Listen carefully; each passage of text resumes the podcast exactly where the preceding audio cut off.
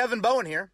Don't forget to listen to The Fan now on 93.5 or 107.5 FM and check out our latest coverage online at 1075thefan.com. All right, we're back. We are back. Kevin's Corner report day from Colts training camp 2022. Chris Presley across the way. I am Kevin Bowen. We did our show this morning. Kevin Query from Grand Park. Good to get back up there. Immaculate facilities. And the grass looks Augusta National like from the Westfield facility. The first practice tomorrow. Um, change in schedule this year. We'll touch on that, the reasons behind that. I think I've kind of hinted at that, and it was confirmed today from Chris Ballard, a little reasoning behind that. Uh, but a whole lot to unpack on this. Uh, Kevin's Corner We'll also do position battles to keep an eye on as well, Twitter questions, and I'd say probably one of the meatier podcasts we've had in a while. Chris Presley, good Tuesday afternoon to you. Good Tuesday afternoon to you. Yeah, it's exciting. Uh, just looking through, you know, once we're in the dog days of summer and we're getting close to training camp, we've had some of some of our podcasts, you know, 35 minutes, 45 minutes. This one will be kind of back to the standard because not only position battles, like you mentioned in Twitter questions, but Chris Ballard also addressed you guys, and we're getting there. It'll be We fun. are, man. It'll be fun to see the first practice tomorrow. You know, um, I'm doing a fantasy football draft as we talk. Okay, Um, Aaron Rodgers or Derek Carr? Aaron Rodgers. Uh, y- yeah, You're talking to the worst player in fantasy football history. So Derek Carr I'm- has, has better position players, but until Aaron Rodgers proves me wrong, okay. did you see his entrance into camp today? I, I did. That looked uh, impressive. I hope my wife doesn't see it. Uh, Aaron Rodgers, you think that's the pick? You go Rodgers there.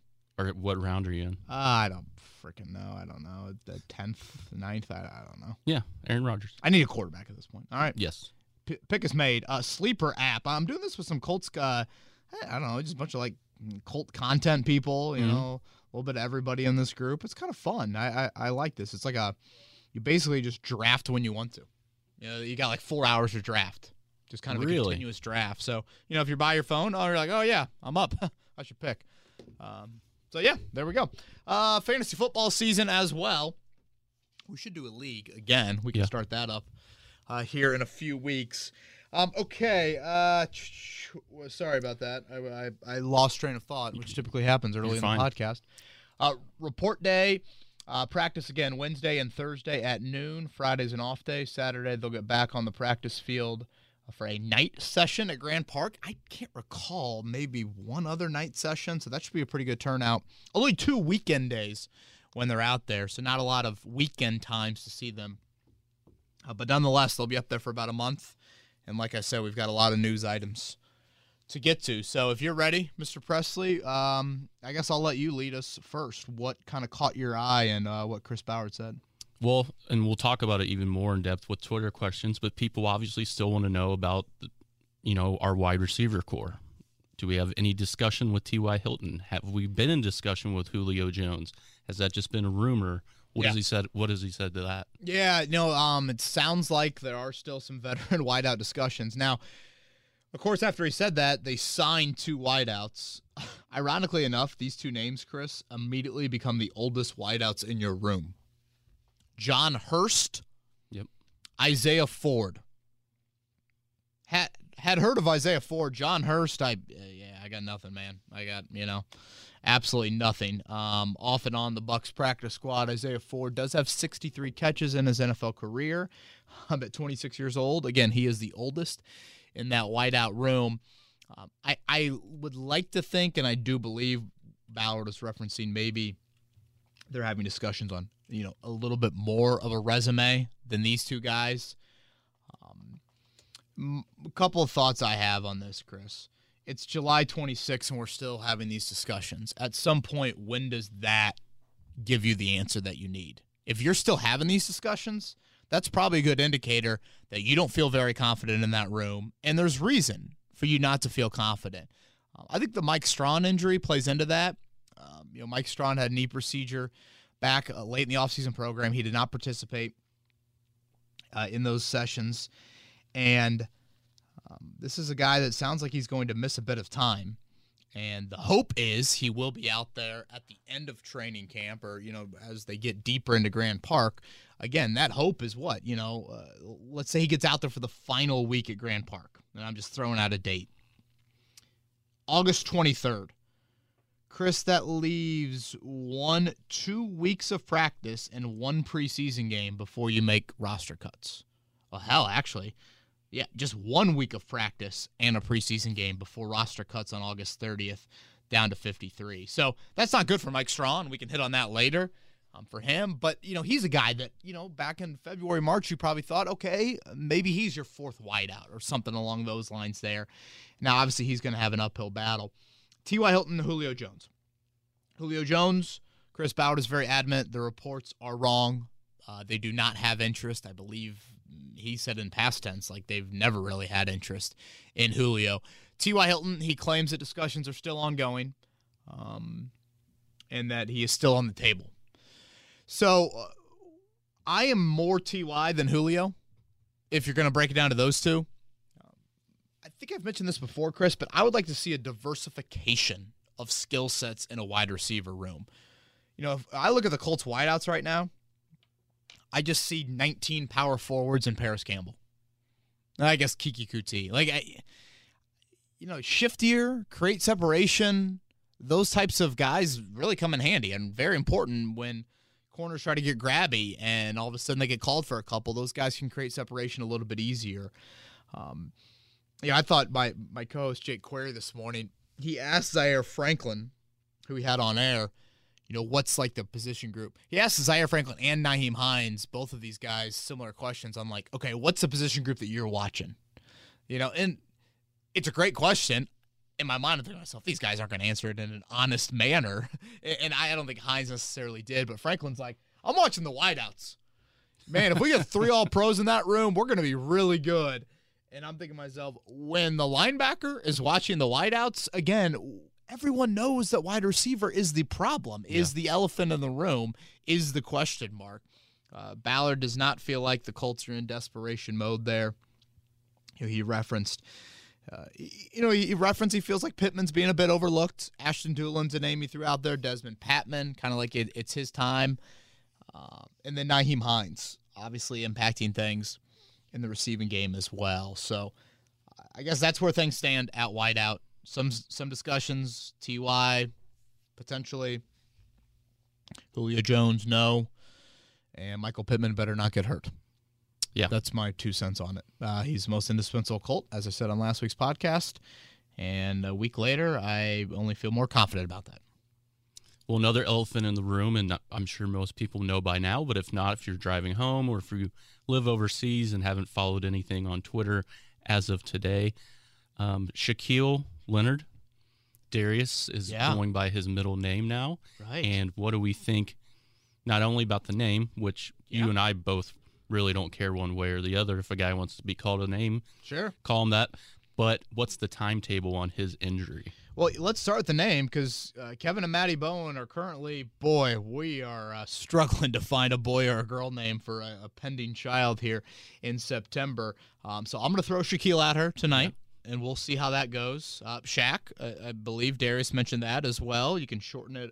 Uh, he mentioned Maniac and D. So he gave us some options to go with here. But yes, feels like now that he's more established in the NFL, he didn't want to necessarily do this early on in his career, uh, but this is something that um, he's decided to go with. And um, I have heard people call him Shaq, and, and certainly uh, D. Leonard, I, I, think, is a little bit more popular. That's Zaire Franklin mentioned that's what he calls him. So, uh, how many times will I call him Darius Leonard on this podcast, in my stories, and on radio in the next six months?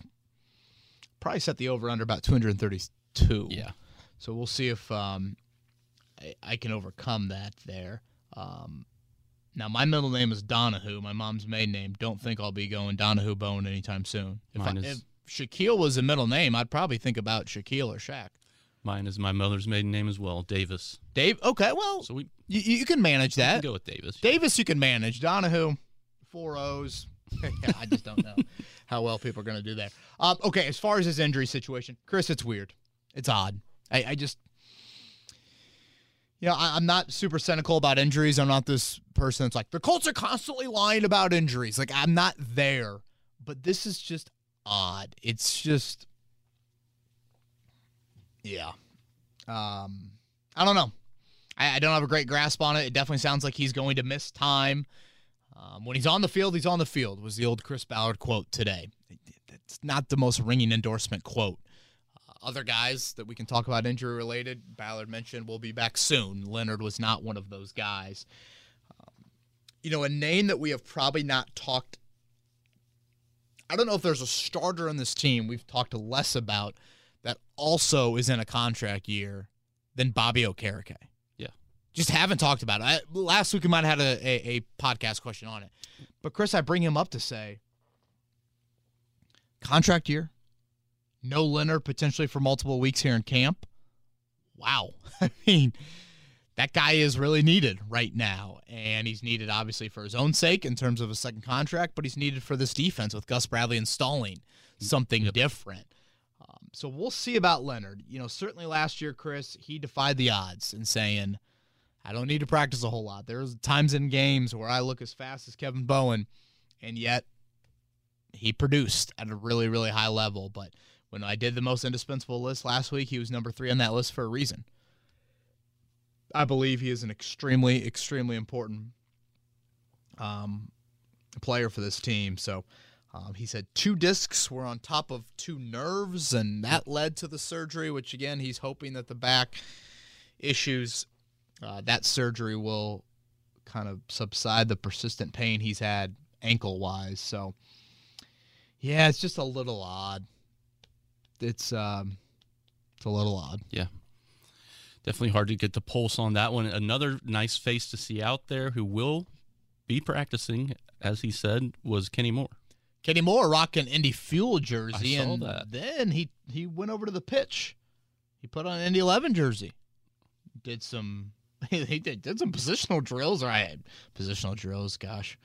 There goes our English listening audience. They're gonna be like, "How dare you call it that?" Um, yeah, he was juggling and and took a PK and did a little bit of everything over there on the uh, on the Indy 11 field. Uh, for those that don't know, Indy 11 is like the AAA.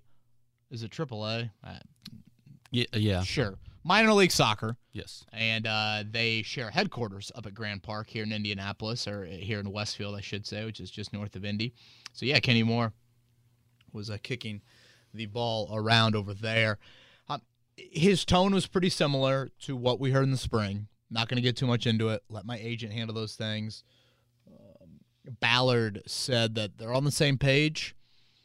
And at some point, there comes a point in time where you've got to go play. And I largely agree with Ballard on that.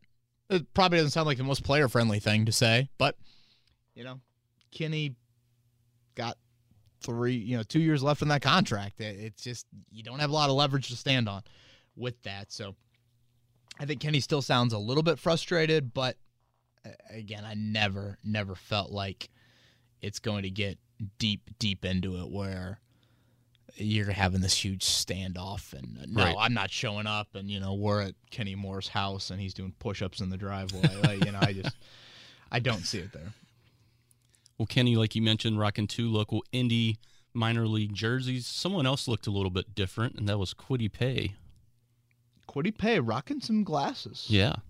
And this is interesting um I, all of a sudden I, I forget how it even oh i think and this is kind of a typical opening day training camp question and it's a question that i enjoy asking like especially guys from their first year to their second year chris.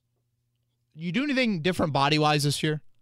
Was the 17 game grind different for you? Like uh, was your offseason training different? I, I, think it's a great question super relevant question and all of a sudden Kwity Paye's like yeah i got glasses i'm like what gee okay someone that wears glasses and has eye issues i can totally respect that so I think I have this right, but let me try to relay what, what Kwity Paye said today. Okay. Last year, Chris, Kwity Paye primarily lined up on the right defensive end spot, which would be opposite left tackles.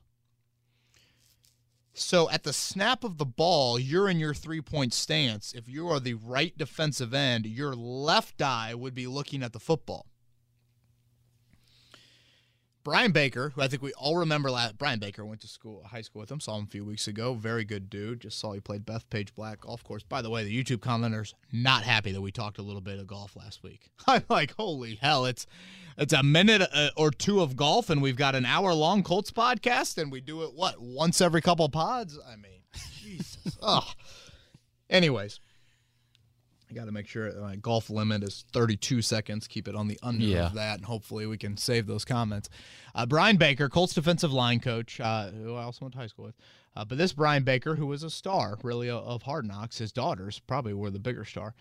Baker's watching film last year and is like, dude, Kwity, you're faster coming off the ball left side than you are right side. Why do you th- like why? You know, and lo and behold, they start sifting through it and figuring it out, and he's got an eye issue. Whereas left eye vision is not as good as his right eye vision. So therefore, when he's on the right side of the line and he's looking at the ball, I don't know if the ball's blurry or what, but when that ball snapped, Right. Kwity is s- slower to process that than he would be on the left side of the defensive line, opposite the right tackle. Therefore, his right eye would be looking down the line of scrimmage to the ball.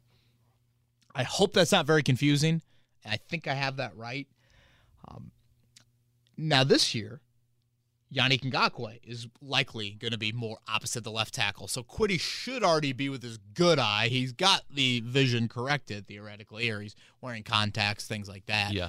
Um, I've said this on the podcast before, Chris, about Kwity Paye, and I have been very hesitant to say that like Kwity Paye is going to make this jump. Yeah, I just I, I haven't been there. I watched him, and I guess I should probably take a closer look at it. But when I watched him, I I, I just never really saw the athleticism. You know, I just I never really saw like this kind of freaky bend and and you know, you look at his testing numbers and they're like, "Whoa." But I never saw that to that degree last season. So now will we see it more? Do we see a guy that can anticipate better and he's quicker off the ball? Certainly something to keep an eye on.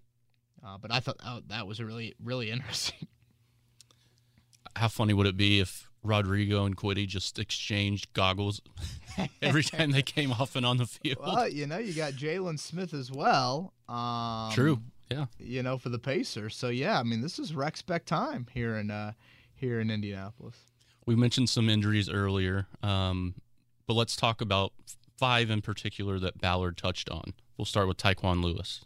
Yeah, so Tyquan Lewis sounds like he's getting closer again. The patellar injury, uh, Halloween last year, we all remember the play, a freak play. He picks the ball off, and all of a sudden he just gets, you know, like sniped to the ground almost and fumbles the ball and just a chaotic moment.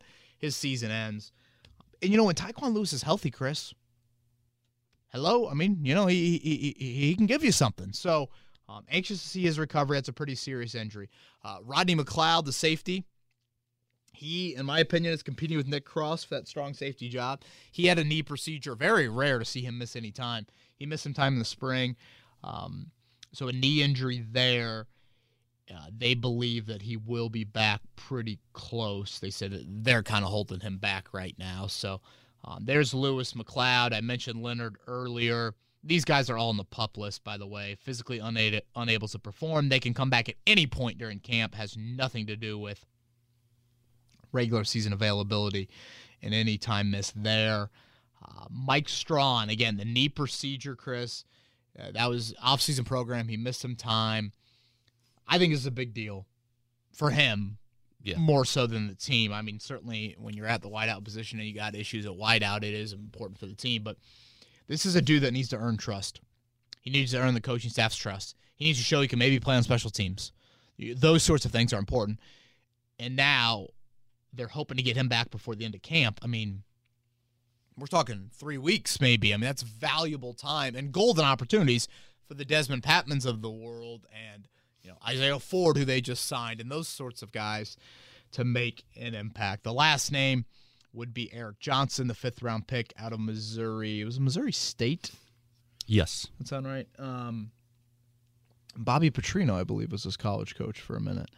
Oh boy. Yeah, uh, there could be some stories there. um, Eric Johnson is on the non-football injury list, which I've always thought was a weird way to say it. Basically, it means you get hurt when you're doing something away from the team facility. Uh, he tweaked a back on his own during the summer workouts. Uh, they don't believe he will be out very long. I did find it interesting, Chris, and I, and I I like to do this every year with Chris Ballard, that is, and I did it earlier today. Ask him, all right, what position battles are you watching? Mhm. You know, we we've got ours. What are you watching? Um, he mentioned left tackle. He mentioned safety, which we'll get to here in just a second. But he also mentioned interior defensive line and the depth behind Grover Stewart, behind DeForest Buckner. Um, we know what defensive line means to Chris Ballard. To me, it's not top of mind, but I understand. Uh, you know, one injury to Buckner or Stewart, and now you're relying on some guys that aren't really household names right now. Yeah. And then the last thing, as you mentioned, um, or sorry, two more things. One, the camp schedule, moving the times back. Yeah, Yeah, They, want, they want to get closer to how do you how do you say the name? uh, circadian Circadian rhythm. rhythms. Yeah. You know, I, uh, yeah, that name was not familiar. Every time I hear it, I think of the uh, little bug. Cicadas. Cicadas, correct. Yeah, that's what I think of. So I wasn't necessarily um, going here, but I'll tell you what, uh, when your child comes out of the womb, uh, their circadian rhythm is all messed up. and I, I did not realize that, but boy, that really hits you in the face. Yep. Um, so eventually, uh, said child gets on a proper circadian rhythm for everyone's sake. Um, we are hoping uh, this child uh, does as well here in a few months. Uh, but basically, the Colts practiced in years past early in the mornings, uh, 10, 10 a.m. You know, I, I, I get out of the heat. Uh, yeah, I don't really know what your rationale is behind that. But when I saw the schedule come out this year, I'm thinking to myself, boom, they got a bunch of noon practices because they know that the games are at one o'clock. So let's try to align to that. And I know that seems like kind of elementary and probably a little stupid, but Ballard was like, "Yeah, I talked to Rusty Jones, our head strength coach, and he's been a long time dude in the NFL. And how, how do you mimic it? I mean, the days are the days are over of two days. So basically, how the Colts are now viewing it is morning walkthroughs, get the suns in the eyes of players, eh, not literally, but Yeah. you know what I'm saying. Wake them up, and then by noon, they're ready to go. And then that mimics. I mean, your first two games, they got to be Houston, Jacksonville, got to be one o'clockers, right? I believe so. Yeah, I think you're one o'clock a lot out of the gate. Yeah, I mean the first four. Hell, I'm seeing Jacksonville's at one o'clock. All these Sunday games seem to be at one o'clock, at least early in the season. Um, so yeah, you, you're you're trying to mimic it, and again, I I know that some might laugh at this, and there is an element, and Ballard did say this. There is an element of like, let's just play better in week one. But when you've lost nine straight season openers, is it nine straight? 14, 15, 16, 17, 18, 19, 20, 21, eight straight. When you've lost eight straight, man, you know, there's got to be something more to it. Um, so we'll see. They've decided to make a practice change. And basically every day is like noon to 1.30. That's pretty much every practice time. Yeah. And again, like I said, a lot of Tuesday, Wednesday, Thursday as well. Yeah, if you're not taking off to go to camp, but you're a Northsider, take a long lunch and head on out. Yeah. Oh yeah, long lunch. Um, yeah, they've got some great restaurants right there off State Road 32 as well. Mm-hmm. Colt City's fun. I mean, you guys have heard me say this a million times. It is awesome the Colts go away for training camp. I was th- looking at it today. The grandstands are so close as well. I mean, it's closer than a high school football Yeah. game. There's no track, you know, around these practice fields to, to back you up. Uh, autographs we have talked about as well. Um, yeah, it's I I a huge huge fan of going to training camp. I understand that some people might go for a day or two and be like, all right, it's getting a little redundant. But if you've never been, come on out, bring the kids, fun time, and uh, the weather, at least temperature wise, looks pretty cool. I know we get a lot of questions from people about what happens if it rains and they go indoors. Uh, a limited number of fans, Okay. limited number of fans there. Well, uh, Kevin, will Quenton Nelson be putting his autograph on a contract at the end of this year? So mum's the word on that from Chris Ballard. I I tend to think there will be um, a contract signed, just because that's typically when he likes to operate. But so far, we have not seen anything. And again, he did not want to commit to that, Chris Ballard, when he did um, meet the media earlier today. All right. Well, you guys can go read the more in depth version of that at 1075thefan.com. As you all know, another article that's out there is talking about Colts position battles to watch at training camp. Kevin, you mentioned five of them, or sorry, you mentioned six of them. Let's start at the top wide receiver number two. Yeah, wide receiver number two, Chris. And I mean, hell, we could go two, three, four, five. You know, you could go um, pretty far down the list here. But certainly, it, it's wide open. I mean, yeah, is there Alec Pierce? You know, you, you like to think him. Uh, is Campbell, is a healthy Campbell getting the second most touches? Uh, Ashton Dulin, again, he's a name, Chris, that I know people have laughed at before. And, you know, but uh, does he all of a sudden become more of a mainstay on this depth chart? Uh, and I thought Ballard put it pretty well. The time is kind of now for Dezmon Patmon, you know, third year into it and all of that. We'll see if a veteran uh, wideout uh, pops up, but as of now, it's Michael Pittman and a bunch of dudes. Another struggling position group last year, left tackle. We got two veteran versus rookie battles, in my opinion, um, lead into camp. This is the Matt Pryor versus Bernard Raimann one. And, you know, again, Matt Pryor would have laughed at you last year had you thought he was going to be a left tackle moving forward, but here he is. He's reshaped his body a little bit. Again, does not have much experience. I think one or two games of starting experience at left tackle in the NFL. Didn't do it at TCU. He's going to have an opportunity. Then Raimann, um, Schwarzenegger, I'll be back. Um, he looks like one of the wrestlers. I don't really follow the WWE circuit, uh, Chris, but the one of the blonde dudes, um, shave, kind of spiky a little bit. Um, I'm sure some people are like, "Gosh, you know nothing about wrestling." I don't know anything about wrestling. Either. Yeah. So we'll see if Raimann can come in here. And, you know, I'm always curious too, watching battles in the O line. You know, where's that drop dead date of, hey, we want to get the five together. We want them to mesh. You know, typically around the first or second preseason game. So, you know, if you're in the Raimann family camp and you want your son to start week one, you should cheer for Matt Pryor to screw up early so your guy can get in there and and prove yourself. And then the trickle down effect, and I guess we can move to right guard. Yes. Right guard's up next. Danny Pinter to me is the favorite, Chris. But you got to remember too, Pinter's never played guard. You know, there's differences in center and guard. I think at times there's, oh yeah, it's all the same. Um, I, I think there are some differences. Who else there? Does the loser of Pryor Raimann enter the mix with Danny Pinter and Will Fries, the seventh round pick from Penn State two years ago? I think is still a name to keep an eye on. This is something that uh, the coaching staff likes. But, you know, for the first time under Frank Reich, I guess since his first camp, really, they'll be uh, looking for two new starters on their O line. Talked about Kenny Moore earlier. Obviously, we added Stephon Gilmore, but still, who who's going to be the number two and number three cornerbacks? Yeah, you know, a lot of this has to do with where are you at with Stephon Gilmore's playing time. You know, Kenny Moore shouldn't come off the field in my opinion. Now, can Stephon Gilmore get back to being an 85, 90% snap guy? Or is that unrealistic at age 32? And he's battled the lower body injuries that he has had for the past couple years. So that that's kind of where I'm at, Chris. Let's say super glass half full. Stephon Gilmore, fountain of youth, plays 100% of the snaps. Okay, so then you got him and Kenny as your top two corners. Correct. So who's your third corner? Who's your nickel? And again, that nickel can be out there for, you know, 80% of the game. So is it Brandon Facyson or is it Isaiah Rodgers? Kind of different body types. Thought both of them had really good springs. Eager to see that battle play out. Now, if Gilmore is limited or gets hurt, now all of a sudden Facyson and Rodgers both could be needed. So I, I like the quartet. You know, those three and Kenny Moore. Um, I probably side with Rodgers. A little bit of crush on him. I just I, I really like how he attacks the ball. I like uh, he just he looks comfortable out there. Yeah. You know, he looks like he belongs in the sense of he's got a level of confidence, which I think is important at corner to play with.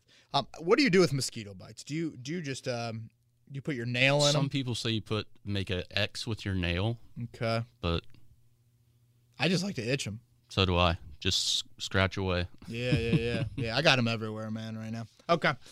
You, you mentioned strong safety earlier with Nick Cross. Who is he battling? He's battling Roddy McLeod. And you know, for Nick Cross right now, take advantage of these early days. Roddy McLeod is on the pup list. Doesn't sound like he's gonna be on there for very long. Um, but you know, I look at these veteran rookie battles, Chris. Oftentimes, is the rookie has got to go above and beyond.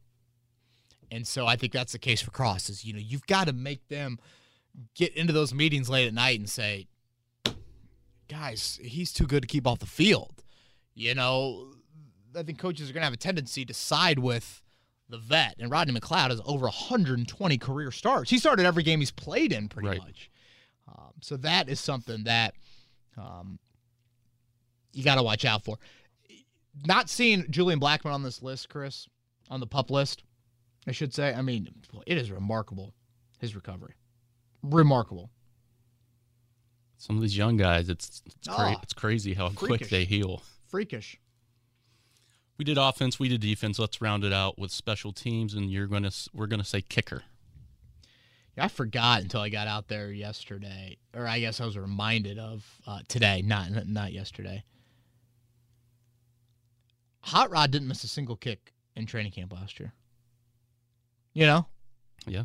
so I, I I feel like the issue for me just comes down to very specific game settings because you know you've been out to training camp practices, Chris hmm it's not full bore in these kicking drills at all. So when you're kicking in a game and you're thinking, oh man, they've got, you know, six eight Calais Campbell on the other side. I got to get the ball high. I'm kicking from 48, crowd noise, play clocks. You know, there's a lot of other factors that, and you could say there's about a lot of positions in training camp that are different than a game, but I think kicker especially, I know it might be like, well, he's perfect in camp. He should be great in the season, is different.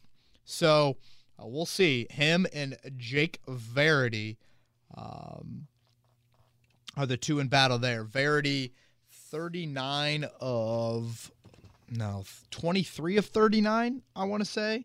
Jake Verity in his career at East Carolina kicking from longer than 40 yards. So I don't see a huge leg there. He was behind Justin Tucker in Baltimore. So, you know, maybe that should lead to you, but um, should lead to something. But Yeah. I, I don't know how much stock I put into that. So, um, yeah, Okay. those are the position battles that I'll be watching for. All right, let's jump to Twitter questions. First one comes from Adam. An extremely unfortunate event, say Dezmon Patmon or Ashton Dulin were to suffer a season-ending injury in camp or preseason, would Chris Ballard look at signing another Keke Coutee or similar level wideout? Would he look at more established free agents, or would he stay with what is currently competing in the building? Yeah, Adam. Um, I I think it's interesting that you point out Patmon or Dulin suffer a season-ending injury. You know, you guys heard me say it ear- early in the podcast. Diversify that wideout room. Like if Campbell goes down, don't you want kind of a like-minded player, like skilled player? Um, Patmon and Dulin. You know, while Dulin is taller, I mean he's he's a speed guy, uh, whereas Patmon is much more the possession guy. Um, so they need to look outside the building. Uh, you know, as much as Coutee was a name when they signed him last year, everybody's kind of like, oh, wow, yeah. I mean, that dude, he, he kills the Colts. Yeah. Uh, you know, he really didn't get off the practice squad for you last season. But um, what I want is more support for Matt Ryan. And I feel like the Colts have failed him at wide receiver and tight end this offseason. Uh, they are putting so much on the watch Matt Ryan consistently make our guys better. And do I think Matt Ryan can make some of those wide out and tight ends better? I do. Um, but it's a lot of pressure to be putting on him as well. So that is my concern. And when you look at the group out there right now, it's not a great group available. So do you get to the end of training camp, the end of the preseason, and then is that when you play the roster claim game, or do you throw a six round pick out there for somebody? Do do the Colts have an abundance at a certain position, and they trade that guy for you know an abundance at wide receiver, tight end on, on another team? You know, all those things I think have to be on the table here this time of year. Kevin Ron lives in Los Angeles and he loves listening to your show in the morning, Kevin and Query. Thank you, Ron. Appreciate that. Question for the podcast. He feels like when a new season is about to start, we always assume that some things on the team, something on the team that was good last year will still be good this year. He's assuming our run defense is going to be stout, and it has been the last few years under Matt Eberflus. He also thinks the players um, can be good at stopping the run, but it is no longer a high priority. How do you think the new cover three Gus Bradley run defense runs, pardon me, will be versus the run? Yeah, that's that's a good thought, Ron. I, I probably haven't given it as much thought as I should. Um, I mean, you could probably say that for the offensive line, the 2020 season to 2021. I, I don't think that um, that group performed at the level that you were used to or expecting from them.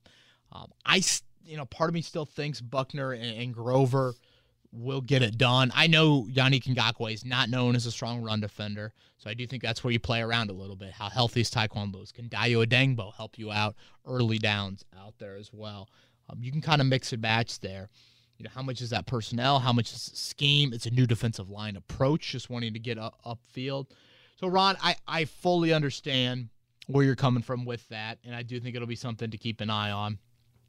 I also look at the schedule, and I don't see a lot of run teams that scare me that much. I mean, especially early on. I, obviously, Derrick Henry, we'll we'll see where he's at. But outside of that, I'm a little bit more worried about the quarterbacks than I am the running backs. From Rodney, could the sum of the quarterback parts be greater than the whole, and consequently Matt Ryan have a dark horse all pro type season? Two savvy vets sharing brains. He loves it. I, I assume he's referencing Frank Reich and yeah. the two savvy vets there, along with Matt Ryan. Um, well, all pro Rodney, uh, you get some really good odds on that. You know, if I'm making a list of quarterbacks to make the all pro teams coming up this season, I'm not listing Matt Ryan very high on that list you know, it's wild when you think about those numbers, Chris, like all pro or MVP. Andrew Luck never got an MVP vote. Andrew Luck never was an all pro. Um, doesn't like Russell Wilson have something along those same similar lines as well, or like he hasn't been at that level, or maybe it was Philip Rivers, you know, somebody like that, where you think of them as pretty darn good quarterbacks, and yet they're not even at that list. And I guess what I'm getting at, Rodney, is like to be an all pro, you got to put up some numbers, serious numbers well, if you're putting up serious numbers, that means Jonathan Taylor is not necessarily putting up those numbers. And I just assume if Taylor's healthy, he's going to put up pretty good numbers. To me, I look less at like, okay, all pro and all that.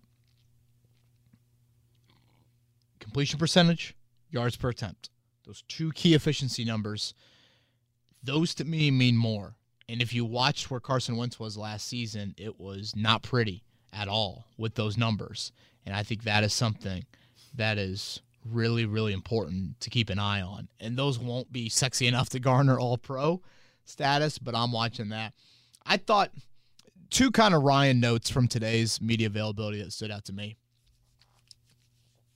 Ballard at one point just talks about he leads, he leads, he leads. You know, I heard Zaire Franklin mention to us like, you know, Carson Wentz probably a little bit more of an introvert which again, to each their own. Uh, Matt Ryan, not necessarily that, which you know, I think Zaire Franklin feels like there is a little bit more connection with the quarterback uh, than there was last season. And the thing that Nyheim Hines mentioned is that ball is where it needs to be, and it's on your numbers to where you don't break stride, and that is vital, vital for an offense that I think is lacking a bit in the wide receiver tight end room. Again, you need your quarterback to create some of those chunk plays post catch, and that is making sure that your ball placement is right on point so these guys are not breaking stride. Jason says, taking into account that we've, what we've seen and or expected progression wise, what players on this Colts team would receive your Hall of Fame votes? I might be making making another pick here coming up. Okay. All right. You guys are moving quick. I'll keep you posted here. Yeah, it looks like about halfway through. This is who I got so far. I had the sixth pick. Ja'Marr Chase, Deebo Samuel, Cam Akers. I really liked what Akers showed in the Super Bowl. Travis Etienne. Uh, I'm a little injured at running back. Hollywood Brown, TJ Hockenson, Rashod Bateman, Chase Edmonds, and Aaron Rodgers. Solid wide receiver corps. You hate my running backs. I don't hate your running backs. I got guys that are going to make some plays out of the backfield, right? Yeah. Do you have a flex? I hope. I guess I should have looked that up. This is probably why I'm so bad at fantasy football.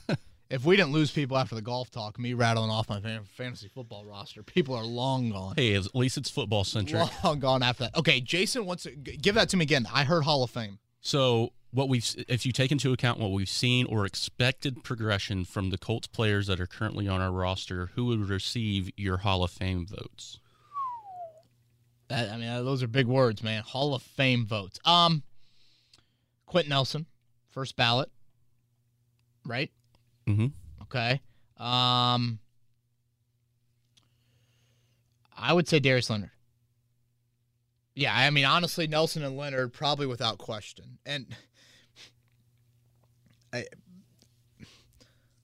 is that it? You know, I, I mean, technically, it- Matt Ryan. is Matt Ryan a. Hall of Famer? They put the numbers that he'll, he'll have by the end of his career. Yeah. I think they'll put him in. You know, Gilmore. I don't. I don't think so. I. I uh, yeah, I, I don't. Ngakoue, like Ngakoue, would need some serious longevity. You know, serious longevity. Um, same with Buckner. You know, Buckner would need that as well. I mean, if you looked at like how many sacks after five years for Hall of Famers, Ngakoue's probably like somewhat close to being on that list in terms of tracking towards it. Yes. But Ngakoue's going to be a little bit like the Frank Gore. Never lead the league in rushing, but do you just kind of fall into finishing ninth on the all-time sack list? And and is that enough? You know, to me, longevity matters. Ring of Honor, and thank the Lord, we're not going to get into an Andrew Luck Ring of Honor debate. Ring of Honor, Hall of Fame, the, those sorts of things.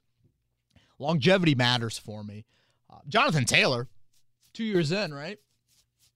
I mean, two years in, but yeah, that's true. you extrapolate that out, he he would be there as well. Yeah, and if you want to hear, uh, if you go to YouTube and you followed, um, I can't remember the name of their show, but Darius Butler and Antoine Bethea. Oh, man to man. yeah, they had Yannick Ngakoue on. Yeah, I heard that was a good interview. Very good. Yeah, yeah. Very good I need to uh, I need to make sure I check that out. Thanks for thanks for reminding me of that. Yeah. From Drew, in no way am I putting the losses abo- uh, above on Matt Ryan. Football is a complete team sport. We know that Matt Ryan is a solid NFL veteran. My concern is since Super Bowl 51, the Falcons have not been the same team. After their offensive starters in like 2019 or 2020 were first round picks, they still couldn't make the playoffs. Drew feels like Frank Reich has some hard time had had some hard time closing games and finishing them with Matt Ryan coming from such situations. Does that worry you that the Colts will struggle to finish games with Matt Ryan under center? Well, this is this is interesting. Um, obviously, last year the Colts struggled in one possession games. Was it two and five? I think it was. In those games, it was such an issue. Um, they believe, and I do believe, that Matt Ryan will be better in those situations. Um, I I think it is a. You know, I'm not going to act like I am indebted with what the Falcons are doing and knowing it. It doesn't seem like they overly supported Matt Ryan well. But I mean, they have not had a winning season in I think maybe since the Super Bowl year, very close to that. So that is a, a long time. You and to be elite, in my opinion, as a team and as a quarterback in this league, there comes points and times during games and during seasons where you've got to do stuff off script. Carson Wentz makes that play to Dezmon Patmon to seal the Arizona game last year, Chris. Think about that down and distance in that situation. It's a third down the red zone. If I'm not mistaken, it was like a third and seven, third and nine, something along those lines. The Colts had a one score lead. They didn't have a touchdown lead. It was like four or five, something in that range. You field goal it there. Arizona still got a chance. You, you score a touchdown, the game's largely over. Yes. So those are the plays that like it's it's what defines parity in the NFL where we'll look back on that game and in the scorebook, I assume, I don't know if Arizona scored a cheap one late, but it says the Colts won by two scores. But in reality, if a stop happens there, oh my gosh, who knows what can happen. And Carson Wentz makes a play off script. He makes a play that Matt Ryan probably doesn't make. Now, some can sit there and easily argue, well, Matt Ryan's going to process things better, and he doesn't need to rely on innate athletic ability or, you know, just gifted athletic traits, particularly with his legs, to scramble, take a hit, throw the ball with the proper arm strength on that money. Inevitably, in my opinion, though, there still comes a time where you've got to make those plays. And, you know, typically late in games, that's when you see a lot of those plays made. You know, Derek Carr hanging in the pocket, taking a hit with Darius Leonard in his face, and Hunter Renfrow kind of breaks off it just a little bit, and they hook up on a, on a huge play to win that game. Can Matt Ryan give this football team that? You, you hear Frank Reich say Matt Ryan will find simple better. That's a big deal, and it's important over the course of the game. Maybe you aren't in as many of those situations late in games. Uh, and maybe I'm being unrealistic with quarterback expectations, but I want everyone to know where I always sit at quarterback. of it might not have been realistic for the Colts to try and find this this past offseason. They were backed into a corner. Uh, did some of their actions lead to them being backed into a corner? Certainly. But when the time comes to go find the next quarterback, which we'll have the same conversation for the umpteenth offseason in a row Right. in a few months, the goal should still be there to strive for. Yes, you want a good processor. You want somebody that can help you out from an intellectual standpoint and can, you know, give you an advantage there. But can they do stuff that you don't draw up? that is huge. I mean, we saw San Francisco today, I think officially saying telling Jimmy Jimmy Garoppolo, "We're moving on from you. We're going with Trey Lance." I mean, Jimmy Garoppolo was on the doorstep of another Super Bowl appearance. But yet San Francisco says, "No, we need something more there."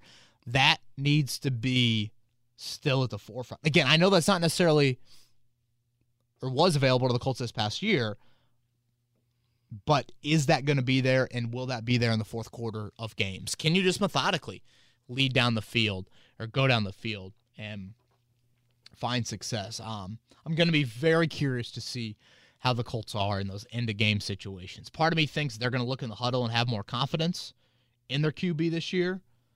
But if you go a game or two into the season and you don't take advantage of those chances or opportunities, that confidence will wane in a hurry. And I wonder when Matt Ryan was talking with Ballard and, and Reich in the offseason about coming here, if one of his first questions was, Do any of your receivers have a DraftKings account? Oh, Chris Presley. That was harsh. Hey, That was harsh. well, you know, Drew mentioned a lot of the first round picks. When some of your first round picks are being suspended by the NFL, it makes it also a little difficult. Now, to be fair to Calvin Ridley, he did bet on the Falcons to beat the Jags, which That's you know, is true. probably a safe bet. That was a good bet. uh, granted, the Colts against the Jags. Yeah, I don't know if Calvin would have gone with that one. Well, maybe would have gone the other way. All right, TM has what he considers another summer pod question.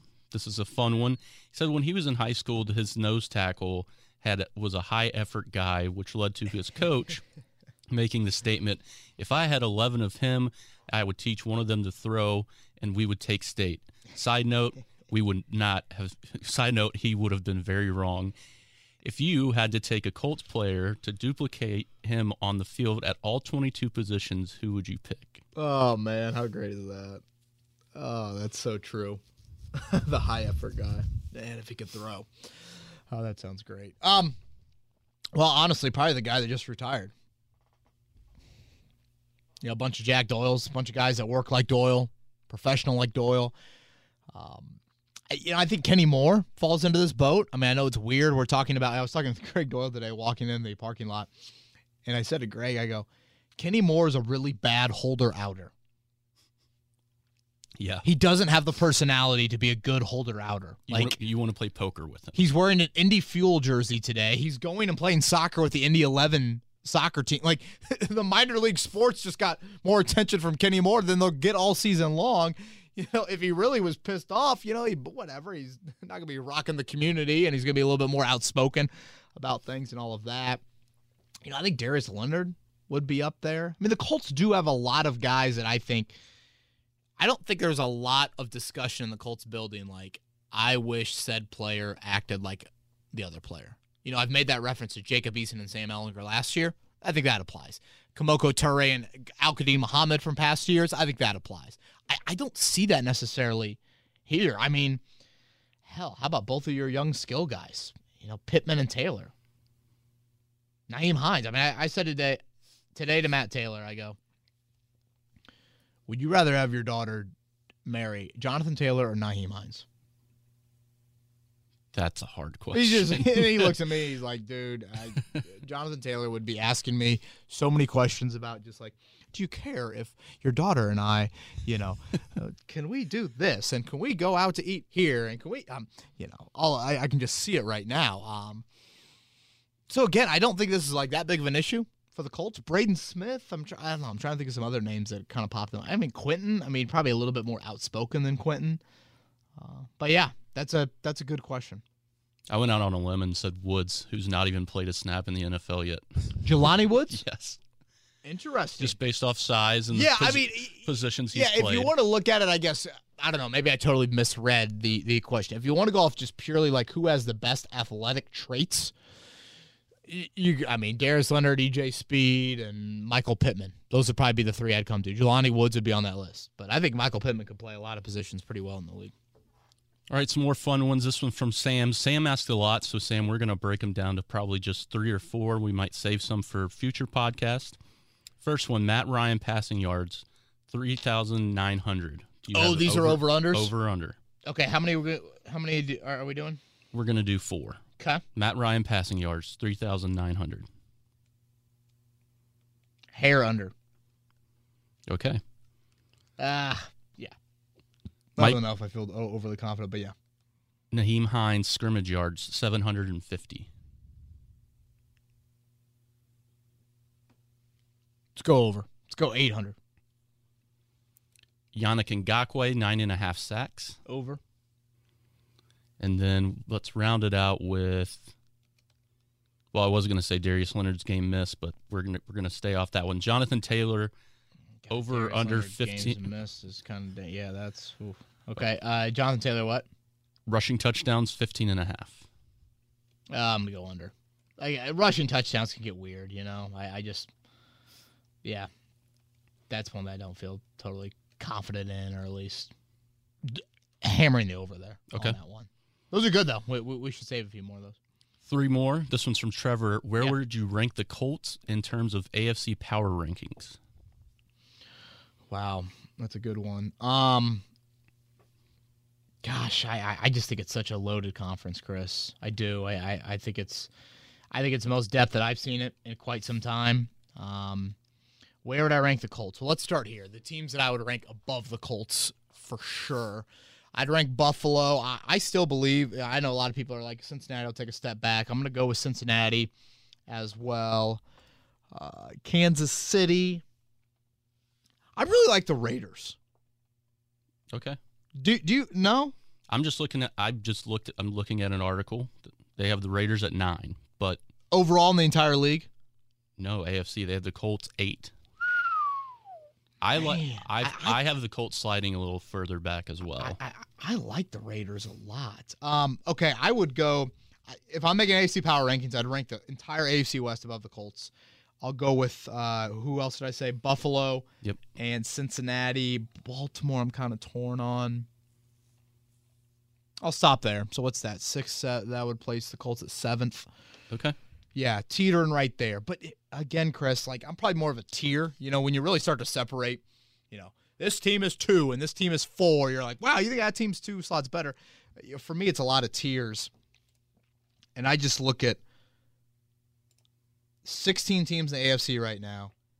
And Chris, you could convince me that 13 of them can make the playoffs. 13 of them. The only three I wouldn't feel confident about is Houston, Jacksonville, and Zac Taylor's mom. Zach Wilson's mom. That would have sounded better if I wouldn't have screwed it up. That's fine. Zac Taylor, the Bengals coach.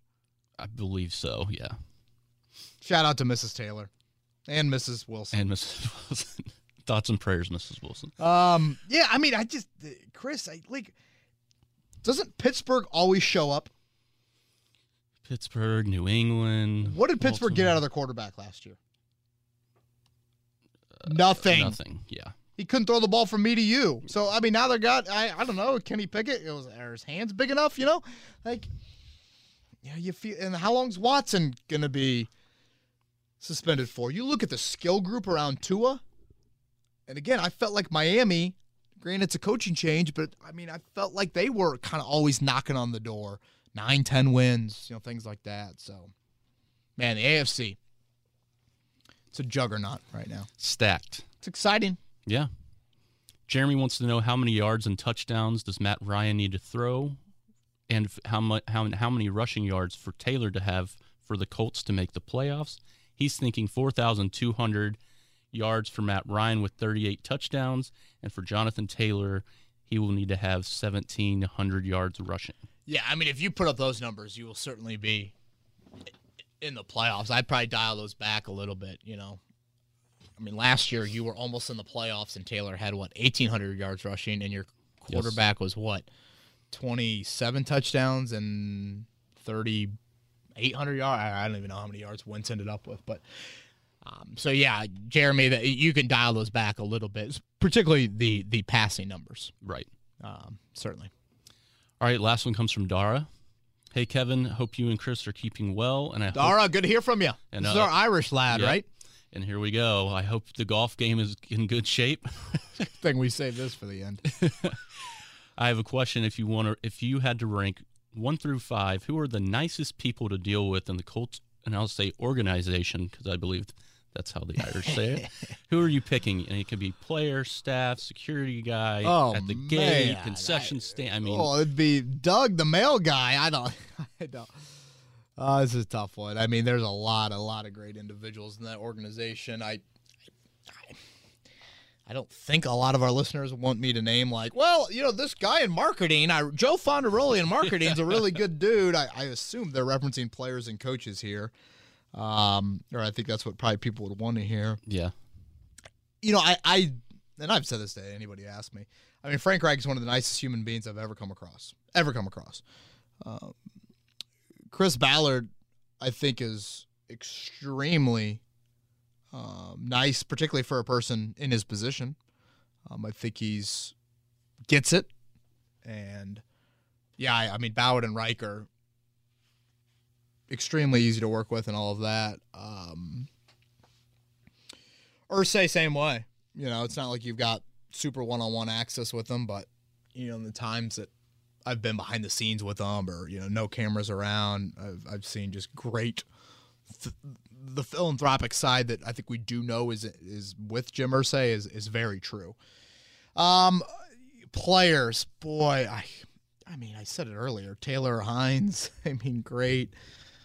Buckner seems like a really good dude. Blackmon seems like a really good dude. Ryan Kelly seems like a dude you love to have a beer with. Um, who else? Matt Ryan. Again, brief interactions. Him and Nick Foles seem like they're pretty good as well to deal with. So yeah, I um, yeah. I feel like this team is the complete opposite of the Bengals from you know five six years ago. Yeah, a lot of rest if I remember correctly. Yeah, there. just everyone in the organization just. yeah. I, I don't get to talk to him as personally as you do, but I don't see anyone that seems to have an issue with coming on any of the shows or taking you know media availability. Yeah, I would agree with that. I would agree with that. So, um, yeah, I, I think that it's a fun question. And again, if if I get people that only care about wins and losses, others might care a little bit more about these sorts of questions. Um, I think the Colts are a nice, friendly bunch. All right, that wrap it up? That wraps it up. Good one to end on there. Again, training camp coverage, 1075thefan.com is going to be your place. We'll have written content, a whole lot of it. So, highly, highly encourage people to head over there and hopefully you'll find great content there, written wise. And then we'll have some YouTube videos as well from camp. And, you know, podcasts will be a little bit more routine than we have. Nothing super, super routine. But yeah, we'll definitely have some more as we make our way through camp. Uh, anything I'm forgetting, Chris? No, and the, just also follow you on Twitter because you post a lot of really good uh, content while you're out there. Obviously, like you said, the YouTube and the articles, but just if people want to see photos and the atmosphere and seeing some clips right away in almost real time, that's a good follow. Yeah, and I would also not to like let's plug everything that Kevin Bowen is a part of. Uh, my Instagram page as well. I typically post some highlights to my story there throughout camp. So K Bowen 1070 on the gram, I think is how the younger generation says it. So um, check that out as well. He's Chris Presley. I'm Kevin Bowen. Everybody have a great week. If you're going up to Grand Park, hopefully the weather cooperates. Enjoy your time up there. And uh, we'll talk to you maybe on Monday uh, on another edition of Kevin's Corner. See ya. This has been Kevin Bowen. Thank you for listening to another edition of Kevin's Corner. If you haven't already, subscribe on iTunes or Stitcher for the best Colts and Pacers coverage.